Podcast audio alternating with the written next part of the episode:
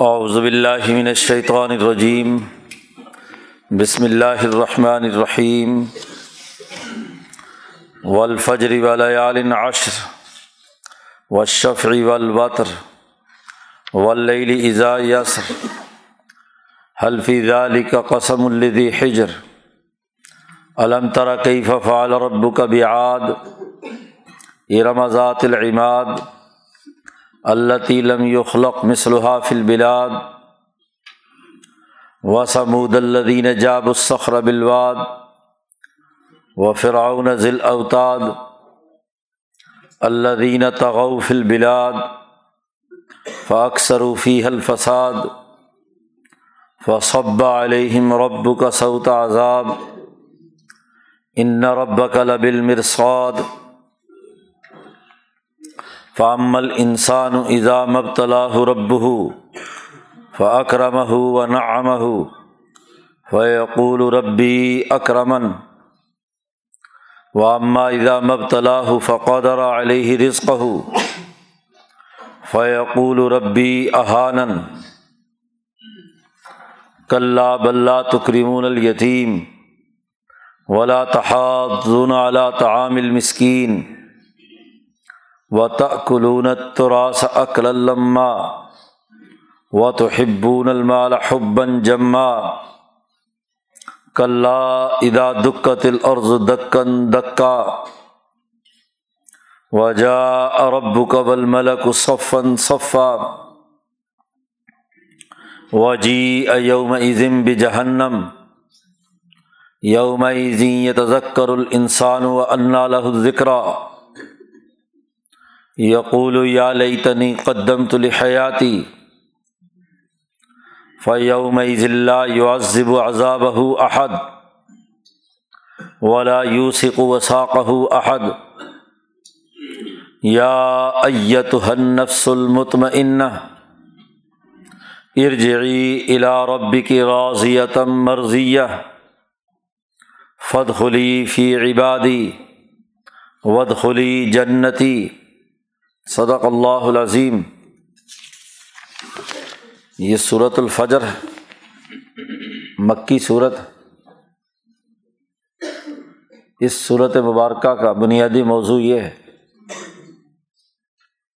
کہ اللہ پاک نے زمانے کے مختلف انواع و اقسام کی قسمیں اٹھائی ہیں اور قسم اٹھا کر انسانی زندگی کے مختلف مراحل کا تجزیہ کیا ہے۔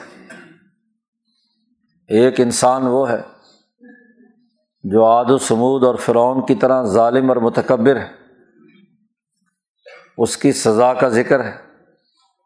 ایک انسان وہ ہے کہ جو اللہ کی کسی آزمائش سے گزرتا ہے تو دو طرح کے منفی رویے ظاہر ہوتے ہیں۔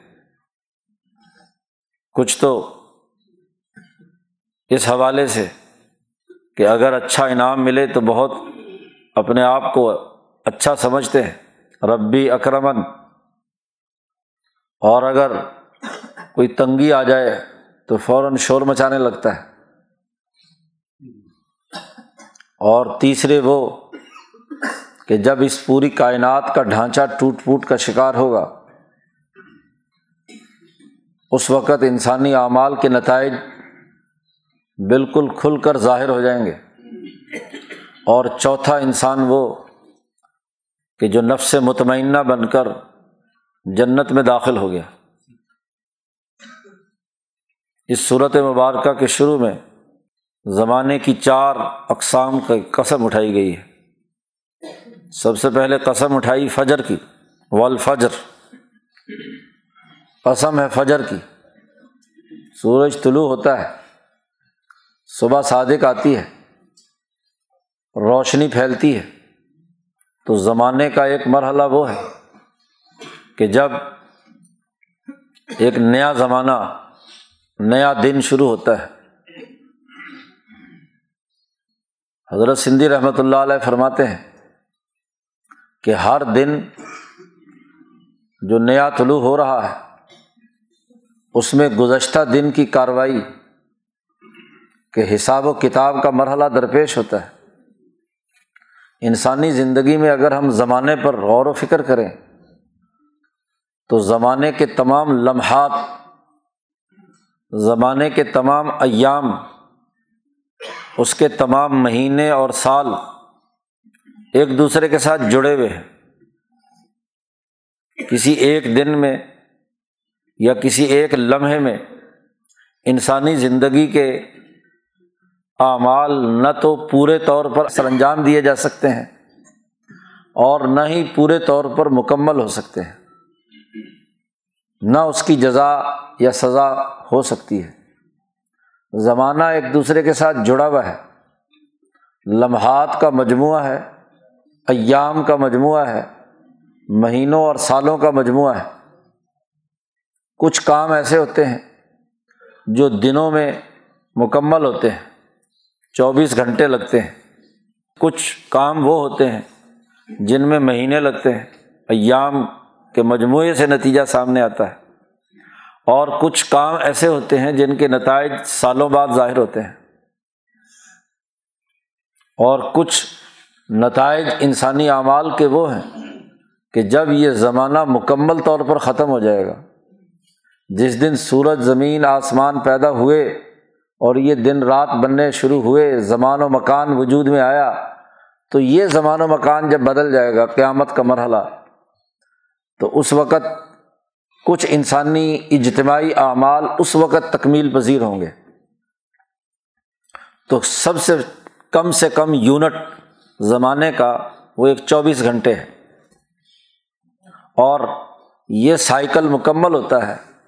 جب اگلا دن شروع ہوتا ہے، کیونکہ ہر دن میں اللہ کی ایک نئی شان ہے۔ کل یومن ہوا فی شان۔ ہر دن میں ایک نیا رنگ ہے۔ ہر دن میں پچھلے دنوں اور پچھلے ایام کی مختلف جو انسانی زندگی کے اعمال ہیں، ان کی جزا و سزا کا مرحلہ درپیش ہوتا ہے۔ پچھلے کسی عمل کے نتیجے میں ہی اگلے دن کی تمام کارروائی طے ہوتی ہے۔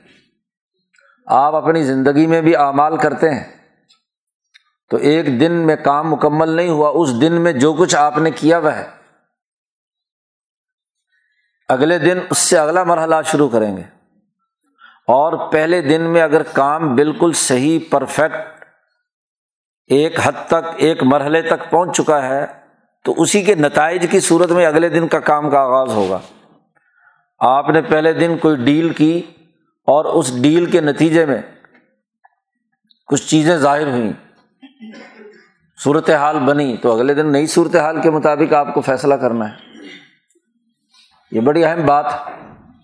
قرآن حکیم نے ان قسموں پر عقل مندوں کو غور کرنے کی بات کی ہے۔ اس لیے یہ معمولی بات نہیں ہے۔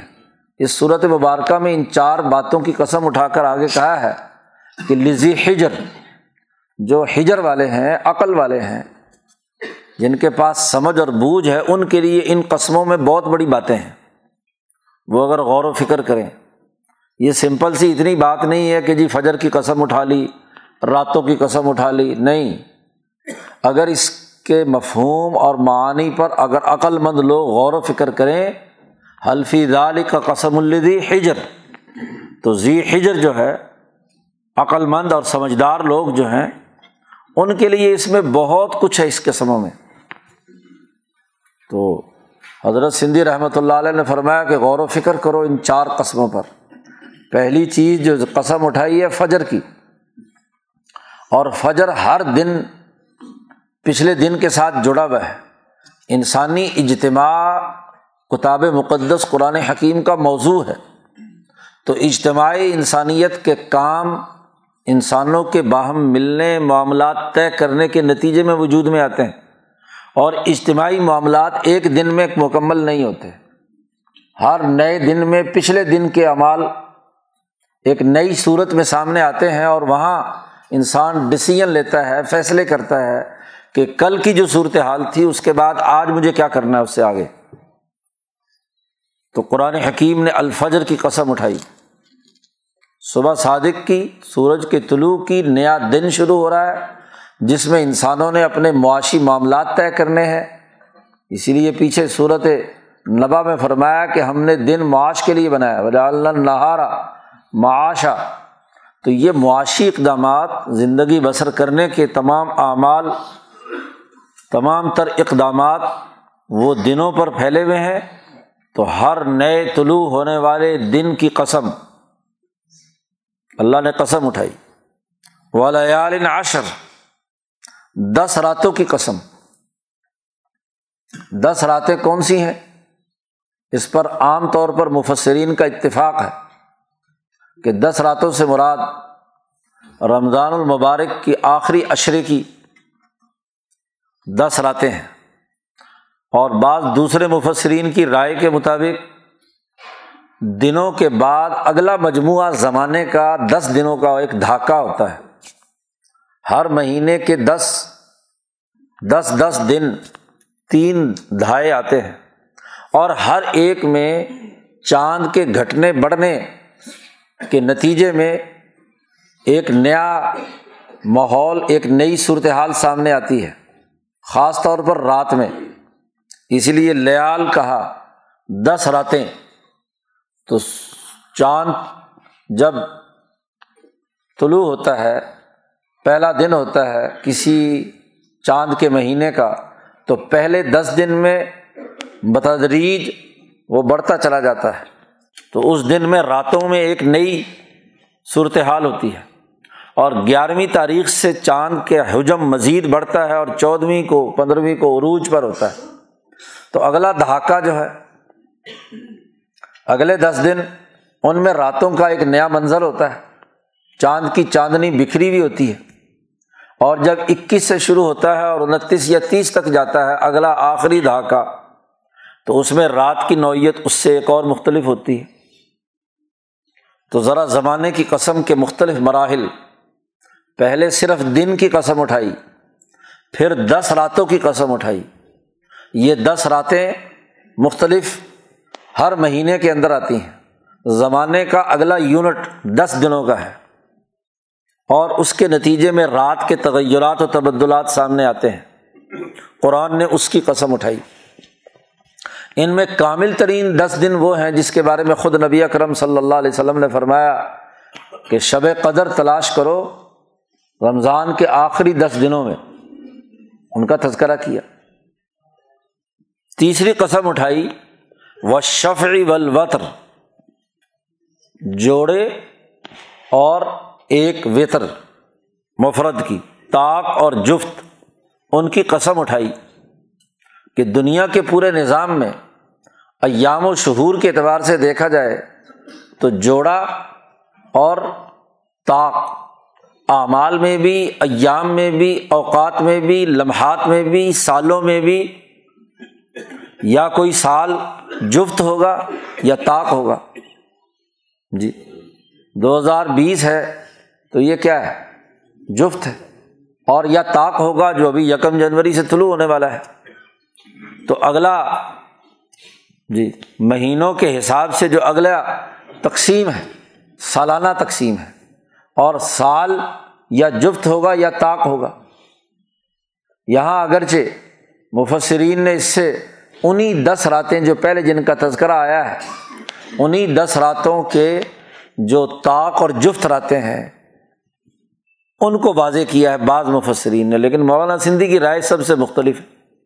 مولانا سندھی فرماتے ہیں کہ نہیں، یہاں قسم اٹھائی ہے، سال کے بعد جو انسانوں کے حساب کتاب کا اور بین الاقوامی اجتماع کا دن ہے، اور وہ بین الاقوامی اجتماع کا دن نو ذی الحج عرفہ کا دن ہے، اور اس کے بعد یوم النحر ہے، دس ذی الحج کا جب عید منائی جاتی ہے۔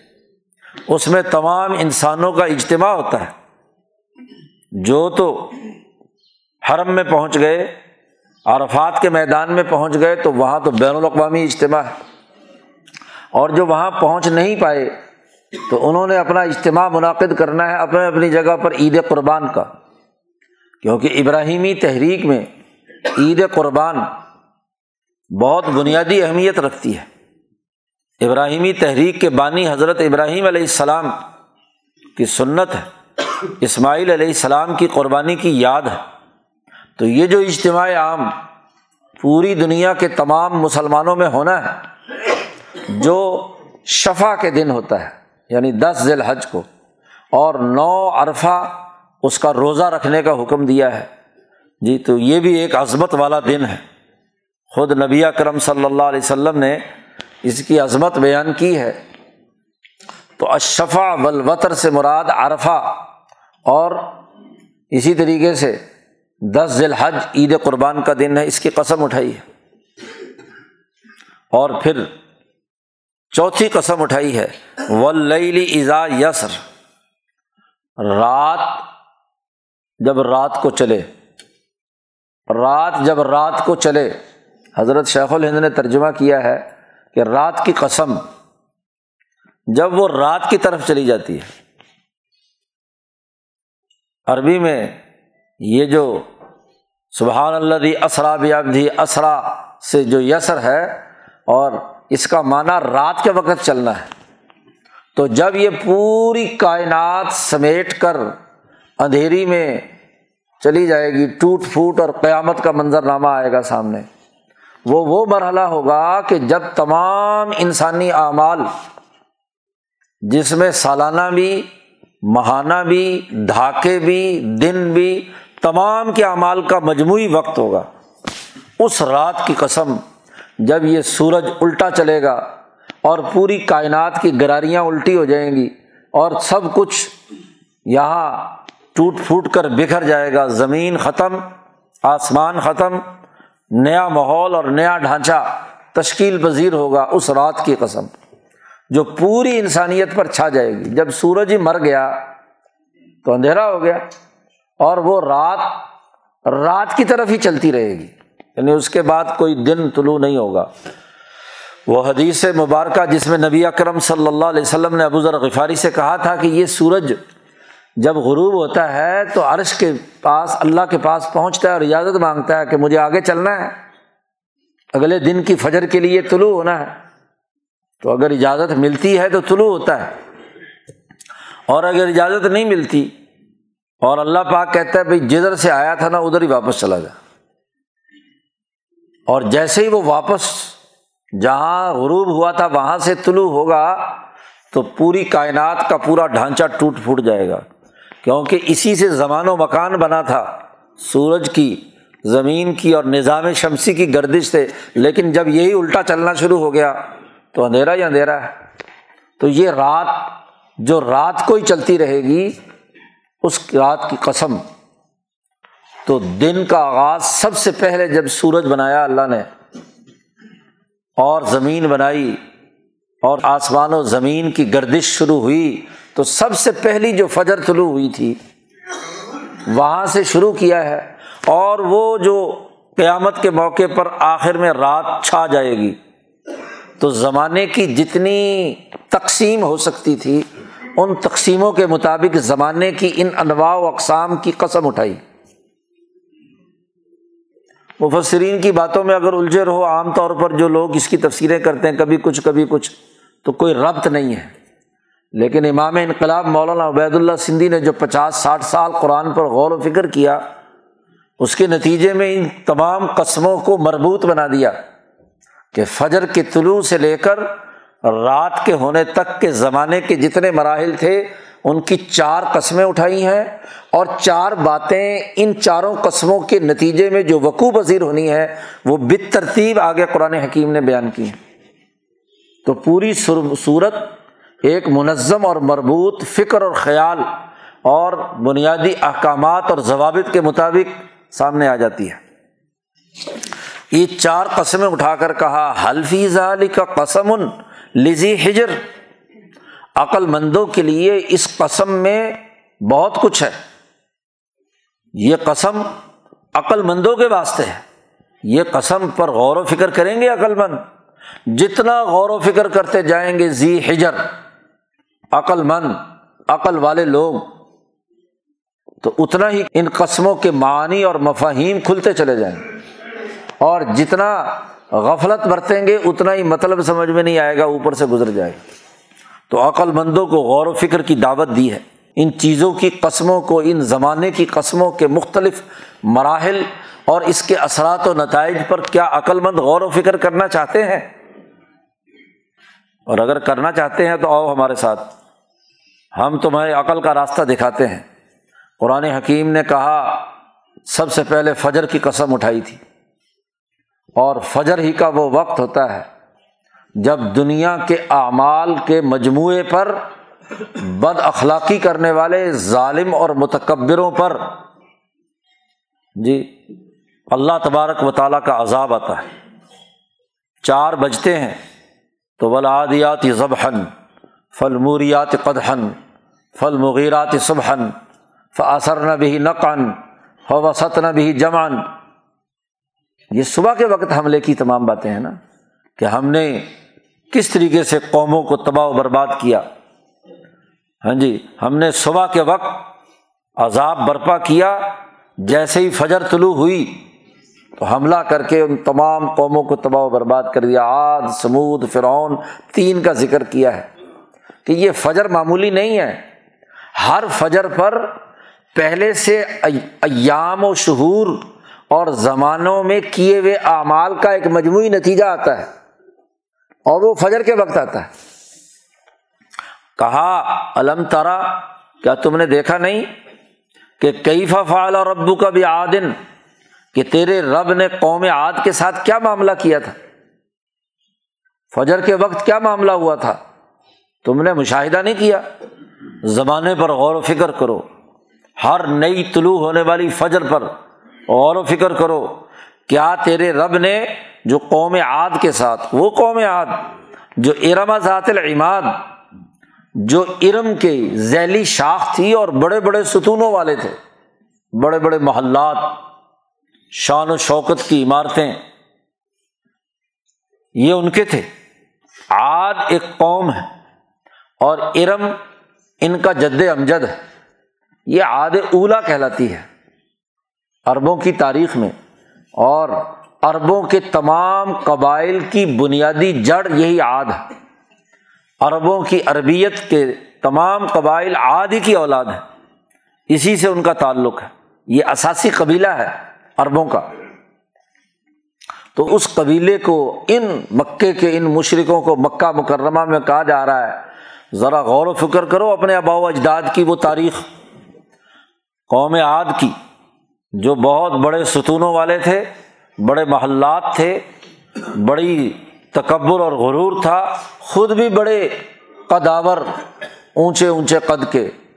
اسرائیلی روایات میں تو ان کی بڑے قصے اور کہانیاں ہیں۔ جی ان کے لمبے قد اور ان کے ڈیل ڈول، ان کی طاقت اور قوت تو بڑی طاقت اور قوت والے بھی تھے اور بڑے بڑے ستونوں والے اور محلات والے بھی تھے۔ ایسی مخلوق تھی، اللہ کہتا اللہ لم یخلق مثل حافل بلاد ایسی مخلوق تھی کہ اس جیسی مخلوق اس زمانے میں دنیا بھر میں نہیں تھی، جن کی حیوانیت بہت طاقتور، بہادر، مضبوط ڈیل ڈول والے لوگ تھے۔ لم یو خلق مثل حافل بلاد شہروں میں، سارے شہروں میں ایسے جو لوگ نہیں تھے جتنے ہم نے قوم عاد کو بنایا تھا۔ ذرا ان کو فجر کے وقت کیا ہوا تھا؟ فجر کی قسم کہ تم ذرا اس منظر کو یاد کرو کہ ان پر کس طریقے سے عذاب آیا۔ اس کے بعد آگے دیکھو وہ سمود اللہ جاب الصخر بلواد کیا تیرے رب نے جو سمود کے ساتھ کیا تھا، اس پر غور و فکر کیا ہے تم نے کبھی؟ مشاہدہ کیا ہے ماضی کی تاریخ کے ان عبرت ناک نشانوں اور ان عبرت ناک مراحل اور لمحات کو یاد کرو جو فجر کے وقت پر ہی ہوئے تھے۔ جی۔ وہ سمود اللہ جاب الصخر بلواد وہ سمود کہ جو وادیوں کے پتھر تراش کر عمارات بناتے تھے، جن کے ابھی بھی کھنڈرات سعودی عرب کے اندر موجود ہیں۔ جنوب اور شمال دونوں طرف ایک طرف آد اور ایک طرف سمود۔ جی ان کے محلات ابھی بھی وادی القرا میں موجود ہیں۔ تصویریں جن کی نیٹ وغیرہ پہ موجود ہیں ہاں جی تمام آثار قدیمہ میں انہیں شامل کر لیا گیا۔ اور اب تو ماشاء اللہ کل تک تو عذاب الہی کی جو وعید حضور صلی اللہ علیہ وسلم نے فرمائی تھی، اس کی وجہ سے پابندی تھی وہاں جانے کی، کہ جن قوموں پر عذاب آیا ہے، حضور صلی اللہ علیہ وسلم نے فرمایا، وہاں مت جایا کرو۔ اور اگر جانا ہو تو عبرت حاصل کرنے، رونے، پیٹنے کے لیے جاؤ۔ جی خود نبی اکرم صلی اللہ علیہ وسلم اس غذبہ سے واپس آ رہے ہیں۔ تو ایک جگہ فجر کی نماز قضا ہو گئی۔ جی حالانکہ حضرت بلال کو بٹھایا تھا حفاظت کے لیے کہ جیسے ہی صبح صادق طلوع ہو تو ہمیں اٹھا دینا۔ لیکن سوئے رہے بلال بھی بیٹھے بیٹھے سو گئے۔ بیٹھے بیٹھے سو گئے۔ حالانکہ بلال اپنی اونٹنی کے ساتھ ٹیک لگا کے جدھر سے سورج نکلتا ہے، اس کی طرف آنکھیں گاڑ کر کہ نیند تو مجھے بھی آ رہی ہے۔ ہاں جی تو حضور صلی اللہ علیہ وسلم سو رہے ہیں، سب لوگ سو رہے ہیں۔ تو کہیں ایسا نہ ہو کہ میری آنکھ نہ کھلے۔ تو خوب آنکھیں گاڑ کر بیٹھے رہے۔ ڈنڈا ہاتھ میں پڑا ہوا اکڑوں بیٹھے ہوئے ہیں۔ جی تاکہ فوراً اٹھ جاؤں۔ لیکن وہاں بیٹھے بیٹھے ایسے سوئے۔ کہ جب سورج خوب اوپر نو دس بجے آیا اور گرمی اس کی لگی تو پھر کیا ہے؟ بلال کی آنکھ کھلی اور پھر دوسرے لوگوں کی اور سب انا للہ پڑھ رہے ہیں۔ تو حضرت عمر نے جب بلند آواز سے دو تین دفعہ انا للہ پڑھا، اللہ اکبر کے نعرے لگائے تو پھر نبی اکرم صلی اللہ علیہ وسلم کی آنکھ بھی کھل گئی۔ آپ صلی اللہ علیہ وسلم نے فرمایا، کوچ کرو یہاں سے، سب لوگ سامان باندھو اور نکلو یہاں سے۔ اور جب اس وادی سے باہر نکل گئے، قریب ہی گئے تو حضور صلی اللہ علیہ وسلم نے فرمایا، اترو۔ یہ ملون وادی تھی۔ اس پر اللہ کا عذاب آیا اس بستی پر۔ اور فجر کے وقت آیا۔ تو فجر کے وقت میں نبی اور تمام صحابہ کے اوپر اس فجر کی لانت نے نماز ہی قزا کرا دی۔ جی۔ وہاں سونے کا اثر اور نتیجہ یہ ہوا کہ ایسا ہی شیطانی غفلت پیدا ہوئی کہ نماز قضا ہو گئی۔ آگے جا کر نبی اکرم صلی اللہ علیہ وسلم نے ہاں جی وضو فرمایا اور پھر تمام لوگوں کو دوبارہ اذان دی، اقامت ہوئی اور جماعت کے ساتھ نماز ہوئی۔ تو یہ عذاب کا جو وقت ہے، لمحہ ہے، اور وہ بھی کسی خاص زمین کے ساتھ۔ نبی اکرم صلی اللہ علیہ وسلم نے فرمایا کہ ویسے مت داخل ہو یہاں، بغیر کسی ضرورت کے۔ اور اب سعودی عرب والے چونکہ اب اسرائیل سے یارانے لگا رہے ہیں، اس لیے انہوں نے کہا کہ لے جی یہ عذاب والی جگہ بھی دیکھو۔ سیاحت کا ٹکٹ لگا دیا۔ کہ آؤ اور ان بلڈنگوں کو دیکھو اور اتنے پیسے، بھوکے ننگے ہو گئے، پیسے دو۔ جی۔ کل تک اس کے چاروں طرف باڑھ تھی، کوئی آدمی داخل نہیں ہو سکتا تھا۔ اس حدیث کی وجہ سے۔ اور آج وہ حدیث غائب ہو گئی اور حدیث امریکہ آ گئی۔ جی۔ اسرائیل کی حدیث آ گئی کہ ابھی جو کھولو۔ جی ان کے لیے اور اس سے پیسے بناؤ۔ تو اللہ نے کہا کہ یہ سمود کو دیکھو جو پتھر تراش کر آج بھی اس کے نقش و نگار دیکھو تو عقل حیران رہ جاتی ہے کہ اس باریک بینی سے انہوں نے پہاڑوں کے اندر گھر بنائے ہیں، محلات بنائے ہیں، خوبصورتی سے تراشے ہیں، نقش و نگار بنائے ہیں۔ تو قرآن کہتا اس سمود کو دیکھو جو پتھر تراشتے تھے بلوادی اس وادی میں۔ اور کیا تمہیں پتا ہے؟ کہ تمہارے رب نے فرعون کے ساتھ کیا کیا بے فرعون ذیل اوتاد۔ یہ بھی فجر کے وقت ہی بحر کلزم میں غرق ہوا کہ رات کو جب موسا علیہ السلام بنی اسرائیل کو لے کر فلسطین کی طرف روانہ ہوئے، تو یہی فرعون جب اسے پتہ چلا صبح کے وقت کہ وہ تو نکل گئے۔ بنی اسرائیل جن سے ہم کام لیتے تھے بگاڑ لیتے تھے، جن پر ظلم اور زیادتی کرتے تھے، تو پیچھے لشکر لے کر چل پڑا۔ تو عین سورج کے طلوع اور دن کے آغاز میں ہی جی دریائے اس کلزم کے اندر بحرا کلزم میں غرق ہو کر فارغ ہو گیا۔ قرآن نے کہا، وہ فرعون جو بڑی میخوں والا تھا، اوتاد وطد کی جمع۔ میک کو کہتے ہیں۔ ظلم کرتے ہوئے مظلوموں کو جو سزا دینی ہوتی تھی، تو ہاتھ پاؤں چاروں پر کیلیں گاڑ کر زمین میں دفن کر دیتا تھا۔ زمین کے فرش پر یہاں بھی کیل گاڑی، یہاں بھی لگائی، پاؤں پہ بھی لگائی، بندہ ہل نہیں سکتا۔ تو وہ تڑپتا رہتا تھا اور اس کو سزا دیتا تھا۔ خاص طور پر اپنی بیوی آسیہ کو جب انہوں نے حضرت موسیٰ علیہ السلام پر ایمان کا اظہار کیا تو ان کے ساتھ بھی ایسی اذیت ناک میخیں گاڑ گاڑ کر ان کو سزا دی۔ تو قرآن نے کہا، ایسا متکبر تھا میخوں والا وہ فرعون اللہ دین تغوف البلاد۔ ان تمام نے اپنے اپنے علاقوں میں سرکشی کی ہوئی تھی۔ یہ تاحود تھے۔ یہ سامراجی کردار تھا۔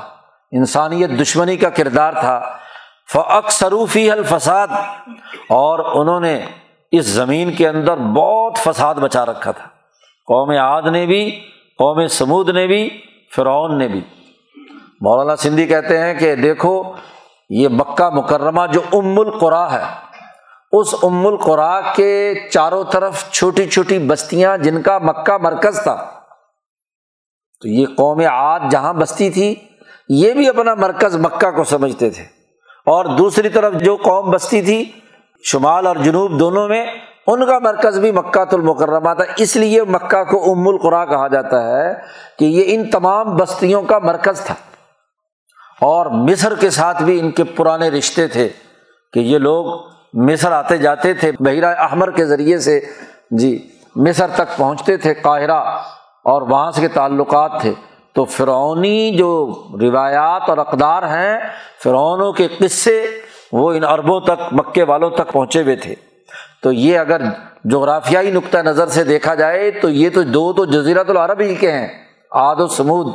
اور مصر گو افریقہ سے تعلق ہے، لیکن اس سے متصل فوراً بحیرہ احمر کے بعد جہاں ہاں جی ختم ہوتا ہے بحیرہ احمر، وہاں جا کر پھر مصر ہے۔ تو مصر کے رشتے مکہ کے ساتھ تھے۔ تو قرآن حکیم نے ان مکے والوں سے کہا کہ اس فجر کی قسم، تم ان فجر کے وقت آنے والے ان تمام عذابوں پر غور کرو۔ جنہوں نے انسانیت دشمنی کی تھی، فساد مچایا تھا، سرکشی کی تھی، اللہ کا انکار کیا تھا، تکبر اور غرور کیا تھا۔ اور جب انہوں نے یہ تمام کام کیے تو فصب علیہم رب کا سعود عذاب۔ تو ان پر تیرے رب کا کوڑا برسا، عذاب کا کوڑا۔ سعود کوڑے کو۔ کوڑا عذاب کا برسایا اللہ نے کہ فجر کے وقت عذاب آیا، کیونکہ ان بد امالیاں ہوتی ہوتی ہوتی ہوتی۔ اس جس دن جو وقت مقرر تھا، اجل مقرر تھی، اس دن کی صبح تک کے تمام اعمال کا مجموعی نتیجہ یہ تھا کہ ان کو تباہ کر دیا جائے۔ ان کے اوپر عذاب کا کوڑا برسایا جائے۔ کیوں؟ وجہ یہ ہے کہ ان رب کا لبل مرسود بے شک تیرا رب گھات لگائے بیٹھا ہے۔ ہر ہر لمحہ، ہر ہر دن، ہر ہر مہینہ، ہر ہر سال تمام چیزیں اللہ تعالیٰ گھات لگا کر چھپ کر۔ تمہیں نہیں پتا؟ تم نہیں دیکھ رہے کہ اللہ میں دیکھ رہا ہے کہ نہیں دیکھ رہا؟ اللہ نے گھات لگائی ہوئی ہے۔ مرساد کہتے ہیں وہ مورچہ یا وہ جگہ جہاں سے کسی کی خفیہ نگرانی کی جاتی ہے۔ تو خفیہ نگرانی کرنے والا گھات لگا کر تیرا رب دیکھ رہا ہے کہ کب کس کے تمام ایام پورے ہوتے ہیں یعنی ان کے اجتماعی بدعمالیاں کب مکمل ہوں اور کب ان پر عذاب لازل کیا جائے۔ اور کب انسانوں کے اعمال اچھے ہوں اور ان کا پایا تکمیل کو پہنچے تو اگلا مرحلہ شروع ہونا چاہیے۔ جی؟ صحابہ اکرام کے جدوجہد ہاں جی نبی اکرم صلی اللہ علیہ وسلم نے افراد کی تیاری کی پندرہ سال تک۔ اور بدر کی جب فجر طلوع ہوئی تو نبی اکرم صلی اللہ علیہ وسلم کے پندرہ سالہ اعمال کا مجموعی نتیجہ ظاہر ہونے کا وقت آ گیا۔ کہ اب اس جماعت کو کامیابی ہونی چاہیے۔ تو اللہ گھات لگائے بیٹھا تھا۔ اور گھات لگائے بیٹھا تھا ابو جہل کا بھی کہ پندرہ سال سے نبی اکرم صلی اللہ علیہ وسلم اسے سمجھا رہے ہیں۔ شرکسی سے باز آ جاؤ۔ ظلم چھوڑ دو۔ اللہ واد اللہ شریک کو مانو۔ اور اس پندرہ سال کا مجموعی نتیجہ اس بدر کے دن میں ظاہر ہوا۔ جیسے ہی فجر طلوع ہوئی، دونوں فوجیں ایک دوسرے کے خلاف آراستہ ہوئیں تو انقلابی جماعت کے کام کی پایا تکمیل تک پہنچنے کا دن آ گیا، اجل آ گئی اور ببو جہل اتبا شہبہ اور مکے کے ظالموں کی سزا کا بھی اجل کا وقت آ گیا۔ یہ تو الفجر کی قسم کے نتائج ہیں۔ قرآن حکیم نے کہا، فجر کی قسم کہ یہ ان تمام چیزوں کو دیکھو۔ اس کے بعد دوسری قسم اٹھائی تھی، ولیال عشر۔ اس کی تفصیل یہاں فعمل انسان سے شروع ہو رہی ہے کہ وہ دس راتیں جو خاص طور پر رمضان المبارک کی دس راتیں ہیں، شب قدر ہے اور شب قدر کیا ہوتی ہے؟ انسانوں کے مجموعی طور پر اگلے سال کے تمام احکامات کے جاری کرنے کا پیغام ہے۔ اس رات میں اللہ تبارک و تعالیٰ فرشتوں کو ہاں جی اگلے پورے سال کا شیڈول دیتے ہیں۔ کہ لو اس بندے کا یہ ہے، اس پورے سال میں فلانا بندہ یہ کرے گا، یہ کرے گا، یہ اس کا رزق ہوگا، ایسی وغیرہ وغیرہ، موت ہوگی، زندہ ہوگا، وغیرہ وغیرہ۔ تو یہ انسان کی ابتلا کا مکمل وقت ہوتا ہے، جو شب قدر ہے۔ اور آخری دس راتوں میں نبی اکرم صلی اللہ علیہ وسلم نے فرمایا التمسو حافل العشر الاواخر۔ رمضان کے آخری دس دنوں کے اندر اس کو تلاش کرو شب قدر کو۔ اور مولانا سندھی کہتے ہیں انسانی اعمال مکمل ہوتے ہیں سال کے بعد۔ انسان کی تعلیم و تربیت کا امتحان بھی سالانہ ہوتا ہے۔ یہ پتہ نہیں چھ مہینے کہاں سے نکال لیا سیمسٹر سسٹم۔ جی پوری دنیا میں سالانہ حساب کتاب ہوتا ہے۔ جی اسی لیے اربوں کے یہاں یا تو ہاں جی مہینے کے بعد تنخواہ دی جاتی تھی یا مساہنہ ہوتا تھا۔ خاص طور پر اس زمانے میں کہ سال کے بعد۔ کیونکہ سال کے بعد فصل آتی تھی۔ تو لوگوں کے جو تنخواہیں وغیرہ یا حساب کتاب جتنے بھی ہیں، وہ سال کے بعد مکمل ہوتے تھے۔ سال کے بعد حساب کلوز ہوتا ہے۔ انسانی اعمال جو انسان کرتا ہے ہر دن میں، جب ایک سال مکمل ہوتا ہے، تو اس کے مجموعے کے جو اثرات ہیں، اس اجتماعی اعمال کسی قوم نے جیسے کیے ہوئے ہوتے ہیں اس سال میں۔ اس کے مطابق اگلے سال کا اس کا بجٹ جاری کیا جاتا ہے، اس کا شیڈول جاری کیا جاتا ہے۔ اس کو کہا اللہ نے فعمل انسان و ایزا مب تلا ہو رب ہو یہ انسان جب سال کے بعد اس کا رب اس کو آزماتا ہے، پورے سال گھات میں لگا ہوا ہے، ہر دن میں اس کے کیے ہوئے تمام اعمال سال کے بعد مکمل ہوتے ہیں، تو شب قدر میں اگلے سال کے لیے اللہ تعالیٰ فکرم ہو و نہ ہو اس کا عزت کرتا ہے اور انعام دیتا ہے اس کے پچھلے اعمال کے نتیجے میں۔ وہاں اس نے اچھی محنت کی اچھا کام کیا، اچھی تمام چیزیں کیں۔ تو اس کے مجموعے اعمال کے نتیجے میں اگلے سال میں اس کی رزت کی فراوانی، اس کی عزت، اس کا اکرام، اس کی محنتوں کے پھل کے مطابق اگلے سال کے لیے فرشتوں کو شیڈول دے دیتا ہے کہ اس کے ساتھ یہ یہ کام کرنا۔ جی اس کو یہ یہ انعام ملنے چاہیے۔ تو یہ انسان عجیب ہے۔ اس ایک سال کی محنت پر بڑا اتراتا ہے اور محنت کو چھوڑو، بلکہ کہتا ہے فیقول ربی اکرمن کہتا ہے کہ میرے رب نے میری بڑی عزت کی۔ میرے رب نے بڑی بڑی عزت کی۔ لیکن یہی انسان، اما اذا مبتلا ہو دوبارہ اگر دوسرے انسان کو آزمایا جائے اور اس کی آزمائش کا مجموعی نتیجہ یہ تھا کہ اگلے سال اس کے رزق میں کمی کر دی جائے، اس کی عزت گھٹا دی جائے، اس کو ذلیل اور رسوا کیا جائے۔ جو متکبر آدمی ہوگا، جس نے ایک پورے سال تک انسانیت کی توہین کی ہے، اگلے سال میں اس کو رزق وافر دینا چاہیے کوئی؟ اگلے سال میں اس کو کیا ہے؟ عزت دینی چاہیے۔ اس کو تو سال کے بعد اگلے سال میں اس کی کٹوتی ہونی چاہیے، کیونکہ کام اس نے کم کیے ہیں۔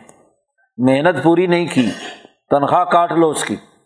اس کا جو عہدہ ہے، اس کو ڈگریڈ کر دو، نچلے درجے میں آ جائے۔ کیونکہ کام صحیح نہیں کیا۔ ابتلا کی وجہ سے آزمائش امتحان لیا اللہ نے۔ تو اسی کے کرتوتوں کا نتیجہ ہوتا ہے اگلے سال کے تمام اعمال۔ اچھے کام کیے ہیں تو اکرم ہو و نہ ہو سیاسی عزت اور معاشی انعام۔ ملتا ہے۔ اور اگر برے کام کیے ہیں، تو پھر کیا ہے؟ فقدر علیہ رزق ہو اس کا سیاسی رزق اور اس کی معاشی معاملات کے اندر کمی کر دی جاتی ہے۔ کیونکہ پچھلے سال اس کی کارکردگی ٹھیک نہیں رہی۔ تو نتائج کا تعلق ہاں جی اکرام اور اندازے کے ساتھ، تنگی کے ساتھ رزق دینے کا تعلق اس کی آزمائش پر، اس کے اعمال کے مجموعی نتیجے سے ہے۔ لیکن یہ بد وقت انسان کیا کہتا ہے؟ کہتا فیقول ربی احانن کہتا میرے رب نے میری بڑی توہین کی ہے۔ ہاں جی کسی ملازم کا گریڈ نیچے کر دو، اس کی غلط کارکردگی کی وجہ سے۔ تو کہتے افسر بڑا برا ہے، یہ مالک بڑا خراب ہے، سی او بڑا غلط آدمی ہے۔ ہاں جی اس نے میری ہاں جی توہین کی ہے۔ ہاں جی یا اسی طریقے سے تنخواہ میں کٹوتی کر دو، بری کارکردگی کی وجہ سے۔ تو کہتا ہے، یہ انسان کہ میری بڑی توہین ہو گئی۔ اور یہ متکبر اور ظالم تو رب تبارک و تعالیٰ پر کہتا ہے، ربی آنند کہ میرے رب نے کیا ہے، میری توہین کی ہے۔ یہ اس کا حال ہے۔ اللہ پاک نے کہا، رب کیوں کرے گا؟ رب کسی کے رزق کو تنگ کیوں کرے گا؟ رب کسی کو بغیر کسی وجہ کے انعام اور اکرام کیوں دے گا؟ بات سن لو۔ کل سالانہ امتحان کے بعد جو اگلے سال میں تمہارے لیے نتائج دیے جاتے ہیں فرشتوں کو، اس کی وجہ یہ کل ہرگز ہرگز ایسی بات نہیں کہ رب نے اپنی طرف سے تمہارا رزق کم کر دیا یا زیادہ کر دیا۔ نہیں بلّہ تکریمون الیتیم، بلکہ تم ہی یتیموں کی عزت نہیں کرتے تھے۔ پچھلا پورا سال اللہ نے تمہیں دیکھا ہے، گھات لگا کر۔ تم یتیموں کی عزت نہیں کرتے تھے۔ تو جب تم نے یتیموں کی عزت اور اکرام نہیں کیا تو اللہ تمہاری اکرام کرے۔ کیوں؟ تمہیں تو سزا ملنی چاہیے۔ سال پورا دیکھا ہے، جانچ پرکھ کی ہے۔ اب شب قدر میں اللہ تبارک و تعالیٰ نے تمہارے لیے اگلے سال کا جو شیڈول جاری کیا ہے، تو اللہ میاں دیکھتا ہے کہ پچھلے سال میں اس نے یتیموں کے لیے کیا کام کیا۔ اگر یتیموں کو عزت دی ہے تو اکرما ہو اور اگر عزت نہیں دی ہے تو پھر اس کی عزت بھی ختم ہو جائے گی۔ ولا تحاظ تعامل مسکین تم نے مسکینوں کے کھانے کا بندوبست نہیں کیا۔ یہ تو تم نے نہیں کیا۔ اس وجہ سے قدر اور رزق ہو اس کے رزق کے اندر کمی کر دی کہ یہ تو شوم اور بکیل آدمی ہے، بدبخت ہے۔ اس کو اللہ نے رزق دیا تھا اور وہ سانپ بن کر بیٹھ گیا، نہ خود کھایا، نہ کھانے دیا۔ کسی مسکین کے لیے کوئی بندوبست نہیں کیا۔ تو یتیم وہ ہوتا ہے جو نابالغ ہو اور اس کے سرپرست فوت ہو چکے ہوں۔ اس کو سرپرستی کی ضرورت ہوتی ہے، سیاسی طاقت اس یتیم کے سر پر ہاتھ رکھتی ہے۔ جی اس کو تحفظ فراہم کرتی، جان، مال، عزت، آبرو کا تحفظ، یہ اکرام ہے۔ جی اور مسکین وہ ہوتا ہے کہ جو بالغ ہے، بڑا ہے، کمائی کر رہا ہے، لیکن اس کی کمائی اس کو پوری نہیں ہو رہی۔ اس کی روٹی روزی جو وہ کھاتا کماتا ہے، اس سے اس کے بیوی بچوں اس کی ضروریات پوری نہیں ہو رہی۔ وہ ٹوٹ چکا ہے۔ مسکین مسکنت سے ہے، ٹوٹ جانا۔ وہ بےچارا تھک گیا، ٹوٹ گیا، اس سے کام پورا نہیں ہو رہا۔ تو اب جس کو اللہ نے رزق دیا تھا اس سال میں، تو اس نے اس کے کھانے کے لیے خود تو کیا کھلاتا؟ اگر خود نہیں بھی تھا، تو کسی دوسرے جس کے پاس رزق وافر تھا، اس کو ترغیب بھی نہیں دی۔ اس پر کوئی حکومت کا آرڈر بھی جاری نہیں کیا کہ بھائی تم اس کا غریب کا بندوبست کرو، اس کے رزق کے کھانے کا بندوبست کرو۔ اللہ تحاظ زون اعلیٰ تعامل مسکین الٹا تمہاری حالت تو یہ ہے کہ تراس عقل الما وراثت پر بڑا بھائی قبضہ کر کے سب کچھ ہڑپ کر جاتا ہے۔ یتیم چھوٹے چھوٹے بہن بھائیوں کا حقوق مارتا ہے۔ غیر یتیم اور غیر مسکین کی ضرورت تو کیا پوری کرو گے؟ تمہارے بخل کار تکبر کار سرمایہ پرستی کا عالم تو یہ ہے کہ تم وراثت میں جو بےچارے چھوٹے چھوٹے بچے ہیں، باپ مر گیا تو یا تو بڑا بھائی قبضہ کر لیتا ہے اور اگر وہ نہیں، وہ بھی چھوٹا ہی ہے تو پھر جو رشتے دار ہوتے ہیں نا، کوئی چودھری بنتا ہے ان کا ہاں جی وہ کھا جاتا ہے اس کی وراثت۔ بچوں کا مال ہے ہڑپ کر جاتا ہے وہ سرمایہ پرست۔ وہ انسان دشمن۔ تم تو وراثت کے مال کو خوب سمیٹ کر کھا جاتے ہو سارا کا سارا۔ حالانکہ اگر بڑے بھائی کے قبضے میں آیا ہے، تو اس کی تو ذمہ داری ہے کہ ان تمام لوگوں کی وراثت کے حقوق کا لحاظ رکھے۔ آج سب سے بڑی جو لانت پاکستان پر برس رہی ہے، اس کی بڑی وجہ یہی ہے کہ یہاں وراثتی حقوق نہیں دیے جاتے۔ بڑے بڑے مولوی، پیر، لیڈر، رہنما اپنی بیٹیوں اور بہنوں کی وراثت نہیں دیتے۔ جی۔ ادھر پورے بلوچستان میں چلے جاؤ، ادھر خیبر پختونخوا میں چلے جاؤ، جنوبی پنجاب اور سندھ میں چلے جاؤ، جتنے وڈیرے جاگیردار قوانین ہیں ہاں جی طاقتور ہیں، بلکہ بڑے بڑے پیر بھی ہیں، وہ اپنی نرینا اولاد کو تو سب کچھ دیں گے، لیکن عورتوں کی وراثت پر ڈاکہ ڈالیں گے۔ ان کے حقوق ادا نہیں کریں گے۔ حالانکہ وراثت کو شریعت کے مطابق تقسیم کرنا یہ فرائض میں سے ہے۔ اللہ نے اس کو فریضت من اللہ کہا ہے۔ کہ اللہ کی طرف سے یہ فریضہ عائد ہوا ہوا ہے یہ کسی اور کی طرف سے نہیں؟ تو تم نے تو پورا سال بےچارے غریب ہاں جی جو وراثت کے حقدار تھے، ان کا وراثت کا مال کھایا ہے تم نے، اور خوب سمیٹ سمیٹ کر کھایا ہے۔ اور سارے کا سارا کھا گئے ہو۔ اکل الما اصل بات کیا ہے؟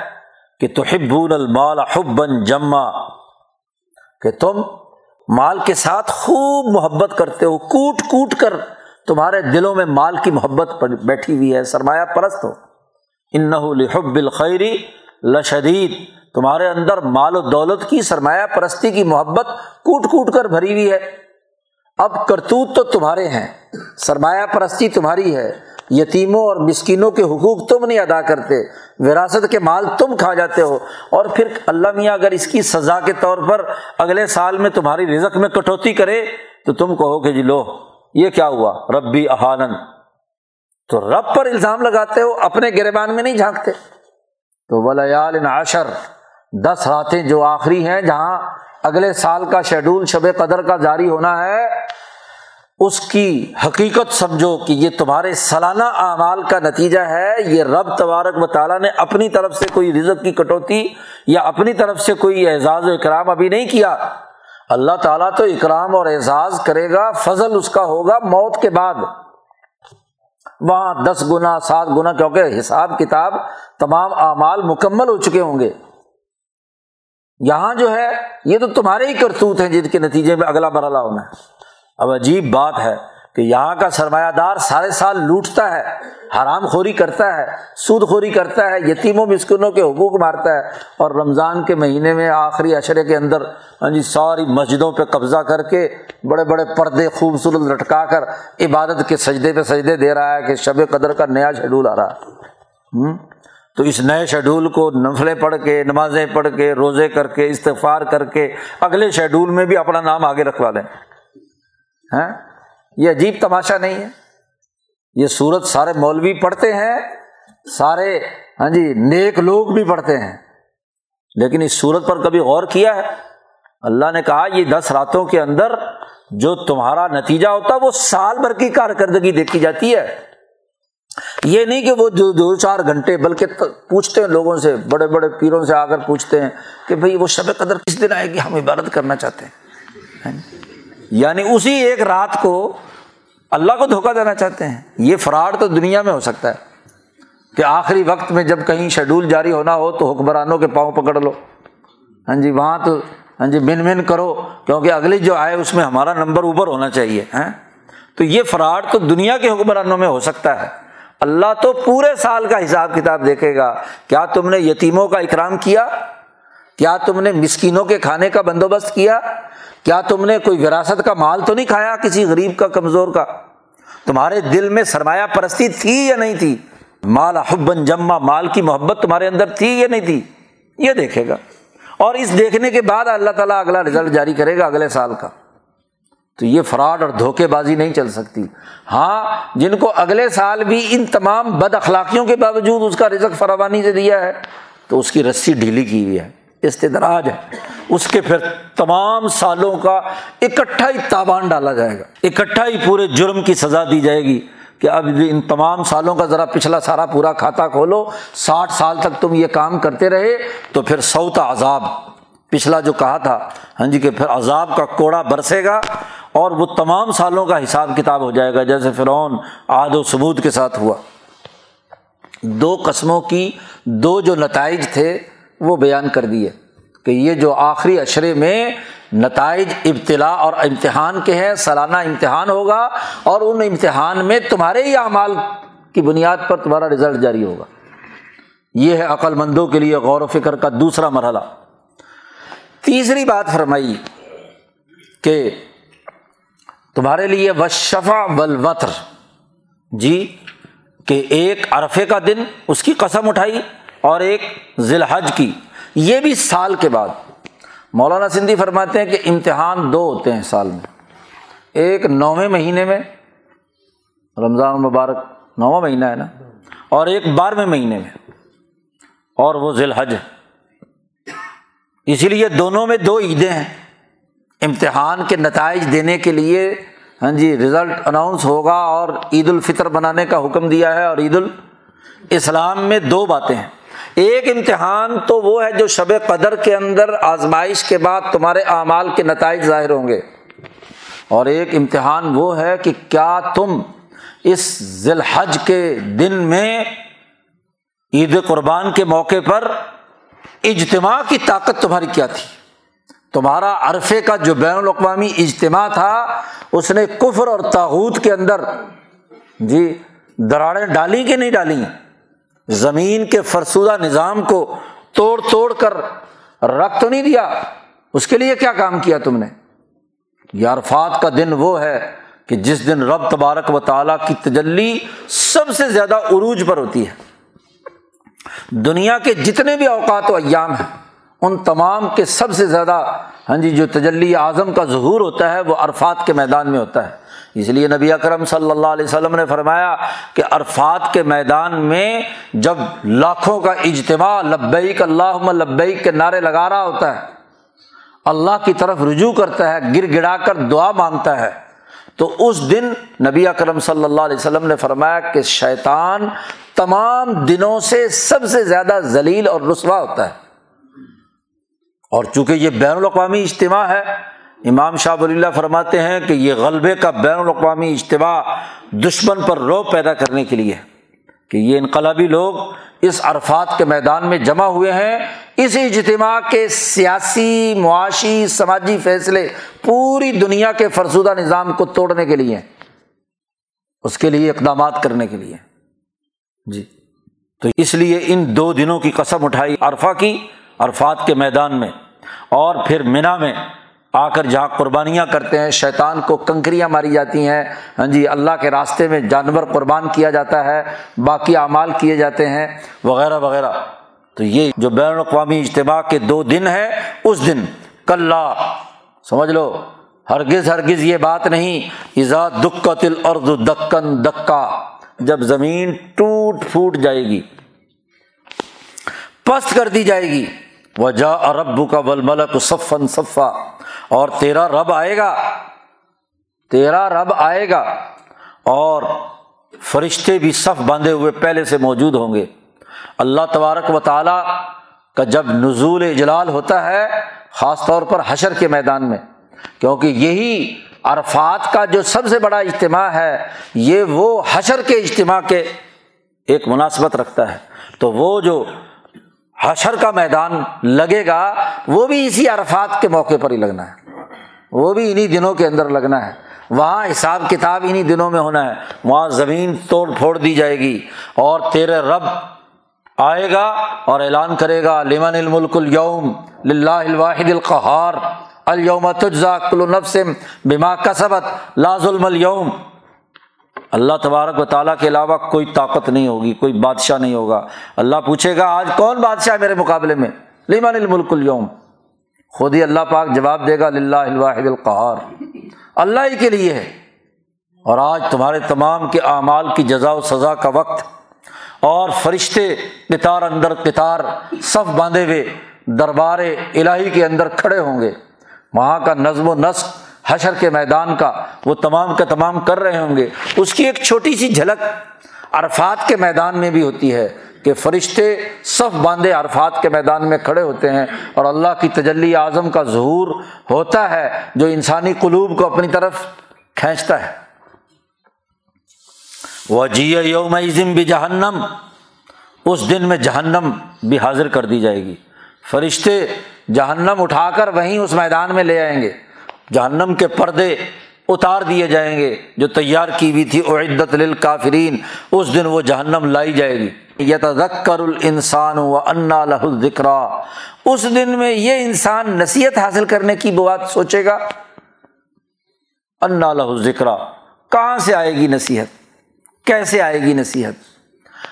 اس لیے حج کے میدان میں بھی وہی پہنچتا ہے جس نے سالانہ اعمال کے جو نتائج ہیں، وہ ظاہر ہونے ہیں۔ کیا امال کیے تھے؟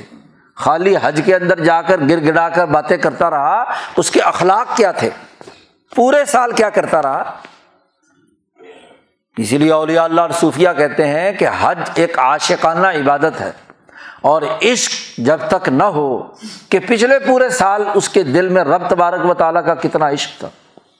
اس لیے مشائق اور اولیاء اللہ اس وقت تک حج نہیں فرماتے جب تک کہ قلب کی اصلاح ہو کر عشق کا جذبہ بیدار رہو اور اگر عشق کے بغیر کیونکہ حج طواف ہے، میدان عرفات اور شاعر کے مقامات پر آدمیوں کا آنا جانا ہے اور تو یہ عاشقانہ ہو تو نتیجہ پیدا کرتا ہے۔ اور اگر محض ہاں جی دیوانگی کے ساتھ ہو بغیر کسی عشق کے اوپر رسم کر لی، تو وہ دراصل عشق کا اظہار نہیں ہے۔ وہاں تو غفلت، اس وقت اگر نصیحت آدمی حاصل کرے پورے سال ہاں جی سو چوہے کھا کے بلی حج کو گئی ہاں جی حرام کھایا، ادھر ادھر کا کیا، سارے کام کیے، اور پھر کہتے حج میں جا کر عرفات کے میدان میں میں اب نصیحت حاصل کر لوں گا۔ عمر فاروق سے جب ان کے بیٹے عبداللہ ابن عمر نے ہاں جی حضرت عمر کے آخری حج کے موقع پر دیکھا کہ لاکھوں آدمی حرم کے اندر طواف کر رہے ہیں۔ صفا پہاڑ پر کھڑے ہوئے ابن عمر نے حضرت عمر سے کہا، ان کے ساتھ تھے۔ ابا جان، دیکھو، خوش ہو کر او دیکھو، لاکھوں لوگ حج کر رہے ہیں۔ کتنا بڑا اجتماع ہے۔ کتنے حاجی جمع ہو گئے۔ تو عمر فاروق نے کہا، بیٹا، ان میں حاجی کتنے ہیں اور راکب کتنے ہیں؟ پتا ہے تمہیں؟ حجیج کتنے ہیں اور راکب کتنے ہیں؟ ابن عمر نے پوچھا، ابا جان، کیا مطلب ہے راکب کا؟ حجیج تو سمجھ میں آ گئی کہ واقعات حاجی کون ہے؟ راکب کون ہے؟ حضرت عمر نے فرمایا، راکب وہ ہیں کہ جو لوگ جا رہے تھے حج کے لیے، انہوں نے کہا، میری بھی ٹکٹ بک کرا دو۔ جی میری بھی سواری تیار کر دو۔ تو لوگ چلے تو وہ بھی چل پڑا۔ بغیر کسی عشق کے، بغیر کسی ارادے کے۔ اچھا جی لوگ مکہ پہنچ گئے، یہ بھی پہنچ گیا۔ اور پھر وہاں پوچھتا پھر رہا ہے کہ حج کرنا کیسے ہے؟ یہ پاکستانی بیچارے جاتے ہیں۔ بوڑھے ٹھہرے جب بالکل کسی کام کے نہیں ہوتے نا، اس وقت ان کو حج یاد آتا ہے۔ اولاد کو بھی بوڑھے بابے کو بھیجنے کا شوق ہوتا ہے۔ اس بیچارے کو وہاں نہ آتا، نہ پتہ نہ معلومات، نہ لینا نہ لینا جی وہ وہاں پوچھتا پھرتا ہے کہ بھی حج کیسے کرنا ہے۔ تو حضرت عمر نے فرمایا، مکے میں آتا ہے۔ مکے میں آٹھویں تاریخ کو جب لوگ سوار ہو کر ہاں جی مینا کی طرف جا رہے ہوتے، تو لوگ، اس نے دیکھا، لوگ جا رہے ہیں تو وہ بھی سواری پہ سوار ہو گیا۔ مینا پہنچ گئے۔ اگلے دن سب عرفات جا رہے ہیں تو وہ بھی عرفات پہنچ گیا۔ عرفات سے لوگ واپس مزدلفہ آ رہے ہیں اور مینا آ رہے ہیں تو وہ بھی آ گیا۔ وہاں سے لوگوں کو دیکھا کہ طواف کرنے آ رہے ہیں، طواف کرنے آ گیا۔ تو یہ راکب ہے۔ یہ صرف سیر کرنے آیا ہے۔ ہاں جی؟ اور اس کی بھی تفصیل حضور نے فرما دی کہ لوگ ایسے راکبین جہازوں پر بیٹھ کر، اونٹوں پر بیٹھ کر، گاڑیوں پر بیٹھ کر جو آتے ہیں، ان کی اکثریت کا معاملہ کیا ہے؟ یا تاجر آتے ہیں کاروبار کے لیے، کہ بین الاقوامی اجتماع پروڈکٹ بڑی بکے گی۔ جی نبی اکرم صلی اللہ علیہ وسلم نے فرمایا کہ تاجر آتے ہیں کاروبار کے لیے۔ اور مولوی اور پیر آتے ہیں قرا کا لفظ استعمال کیا ہے۔ قرا آتے ہیں ریا کاری کے لیے۔ لوگوں کو دکھائیں گے جی میں مولوی صاحب، پیر صاحب، اتنے میں حج پہ جا رہا ہوں۔ نمبر آپ حج بڑھانے کے لیے۔ ریا کاری کے لیے۔ اور حضور نے فرمایا کہ غریب بھی جاتے ہیں بھیک مانگنے کے لیے۔ جی اور کوئی مقصد نہیں ہوتا۔ اور مفت میں کہتے جی حج کر لیا۔ اور ماشاء اللہ پاکستانیوں کی ایک اور قسم بھی ہے جو خدام الحجاج بن کر جاتے ہیں۔ جاتے ہیں حاجیوں کی خدمت کے نام پر اور مفت میں حج کرنے کا شوق انہیں چرایا ہوا ہوتا ہے۔ تو بہرحال یہ جو عرفات کے میدان میں حاضری دنیا میں اور حشر کے میدان میں حاضری جو اللہ تبارک و تعالیٰ کے سامنے ہے، وہاں جہنم بھی سامنے لائی جائے گی۔ اس وقت لوگ نصیحت حاصل کریں گے تو اللہ ذکر یقول، یا لئی تنی اس دن وہ کہے گا کہ کاش کہ پچھلا سال میں نے ضائع نہ کیا ہوتا، پچھلی عمر ضائع نہ کی ہوتی۔ قدم تو لحیاتی، میں اپنی زندگی کے اندر ہی یہاں آئندہ کے لیے کوئی چیز بھیجتا، جس کے اثرات اور نتائج ظاہر ہوتے۔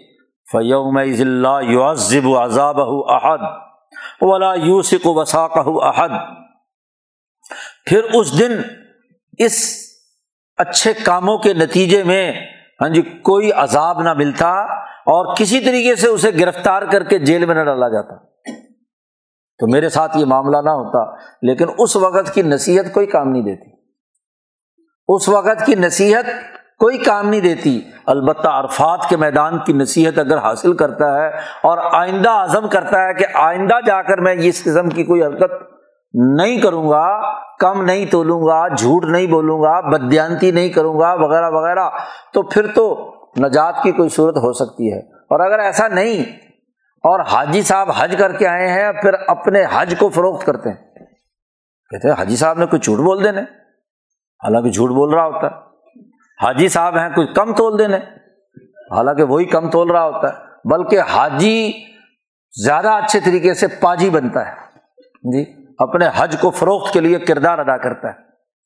تو قرآن حکیم نے بالکل آئینہ کھول کر سامنے رکھ دیا کہ اس بین الاقوامی اجتماع میں، خاص طور پر حشر کے میدان میں جی تمام لوگوں کے اعمال اور حساب کتاب سامنے ہوں گے۔ رب تبارک و تعالیٰ ہر ایک کا محاسبہ کریں گے۔ جہنم بھی لائی جائے گی اور اس کے اندر جتنے ظالم متکبر ہیں، ان کے اعمال کے مجموعی نتیجے کے نتیجے میں جہنم میں گھسیٹ کر ڈال دیا جائے۔ اللہ پاک کہے گا خزو فغلو سب الجہیم اسلو پکڑو، اس کو زنجیروں میں باندھو اور اٹھا کر گھما کر پھینک دو اس کو جہنم کے اندر۔ یہ تیسری قسم کے جو اثرات و نتائج ہیں اشفا ولوطر کے، وہ حضرت سندھی فرماتے ہیں کہ ان آیات میں بیان کر دیے گئے۔ بالخصوص عرفات کا وہ اجتماع اور ذی الحج کا وہ اجتماع، جس اجتماع کا سب سے بڑا اجتماع حشر کے میدان میں ہونا ہے۔ اللہ تبارک و تعالیٰ وہاں حساب کتاب لیں۔ گے اور چوتھی چیز کی قسم اٹھائی تھی کہ ولی ادا یسر۔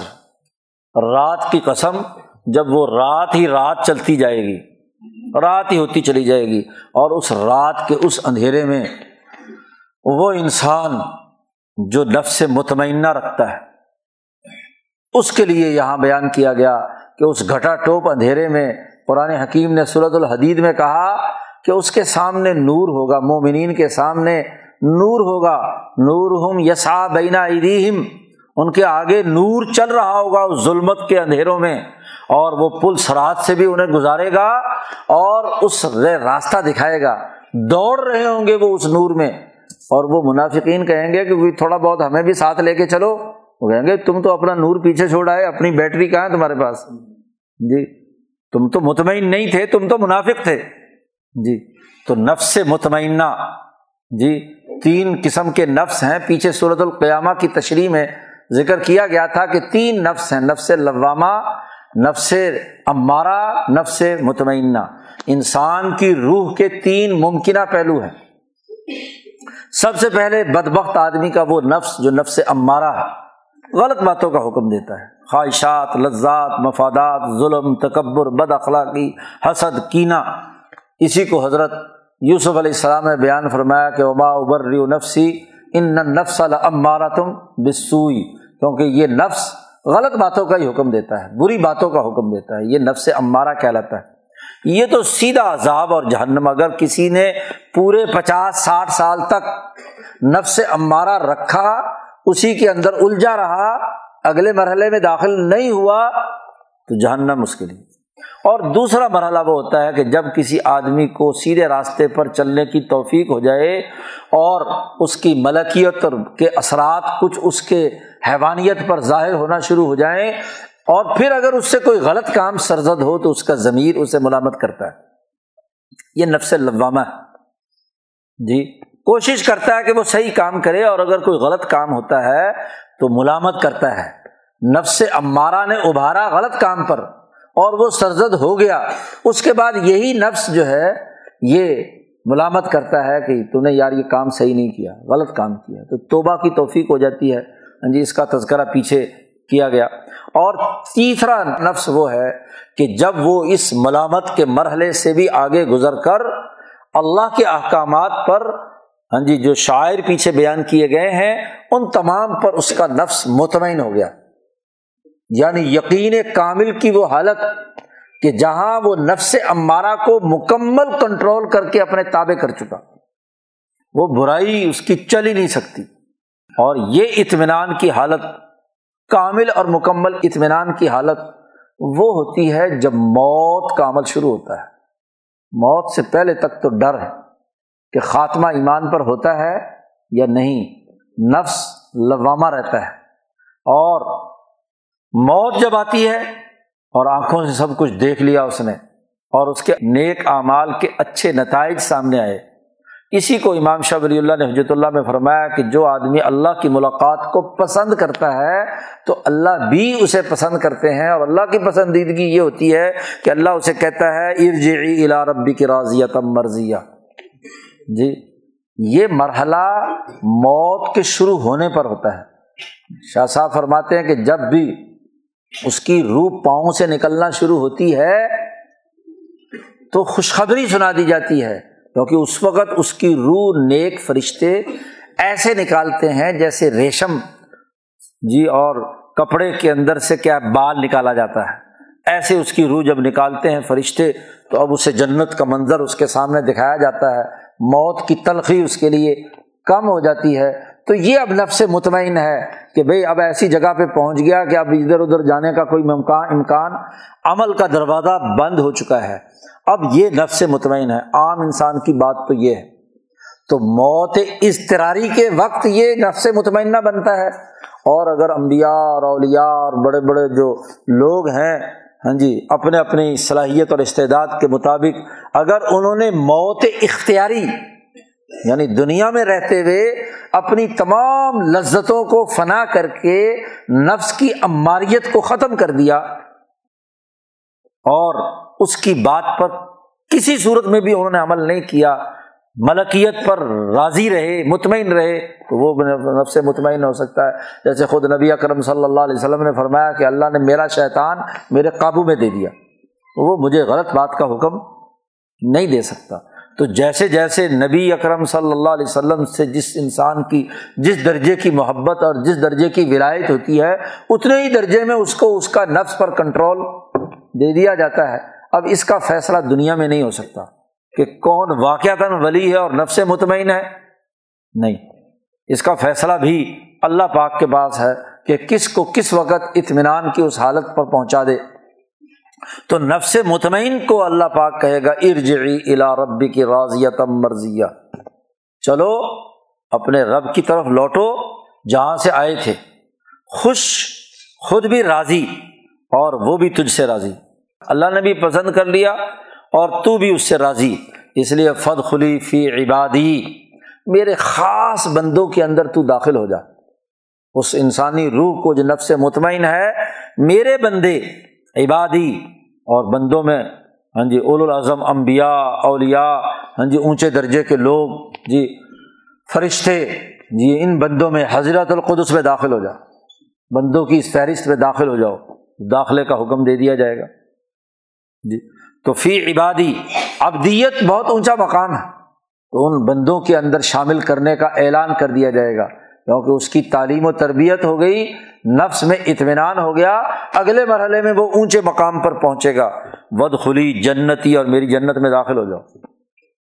تو یہ جو رات کے گھٹا ٹوپ اندھیرے کی قسم، جہاں اندھیرا ہی اندھیرا ہونا ہے، وہاں ایسی نفس مطمئنہ کے لیے بتلایا کہ مطمئن نفس اس گھٹا ٹوپ اندھیروں میں بھی اپنے نور سے نور ہم یا صاحب ایدیہم، اس کی روشنی میں وہ کیا جنت میں داخل ہوں گے۔ وہ نور ہی انہیں کھینچ کر پل سلاد سے گزار کر وہاں لے جائے گا۔ تو چار قسمیں اٹھائی تھیں۔ اور کہا تھا کہ عقل مندوں کے لیے ان چار قسموں میں بڑے ہی غور و فکر کی بات ہے کہ پوری پوری سمجھ اس کے اندر آئے گی۔ اور ان چاروں کی بنیاد پر الگ ترتیب۔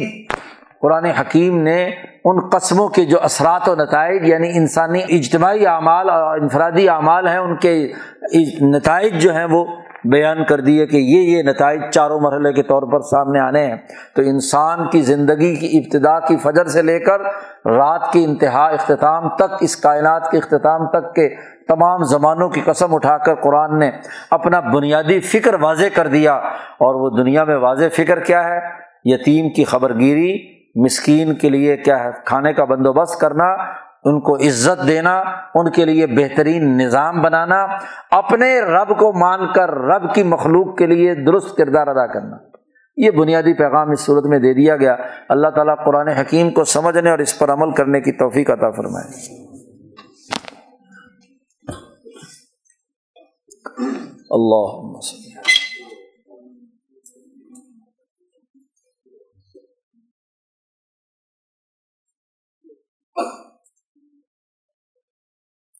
اجمائی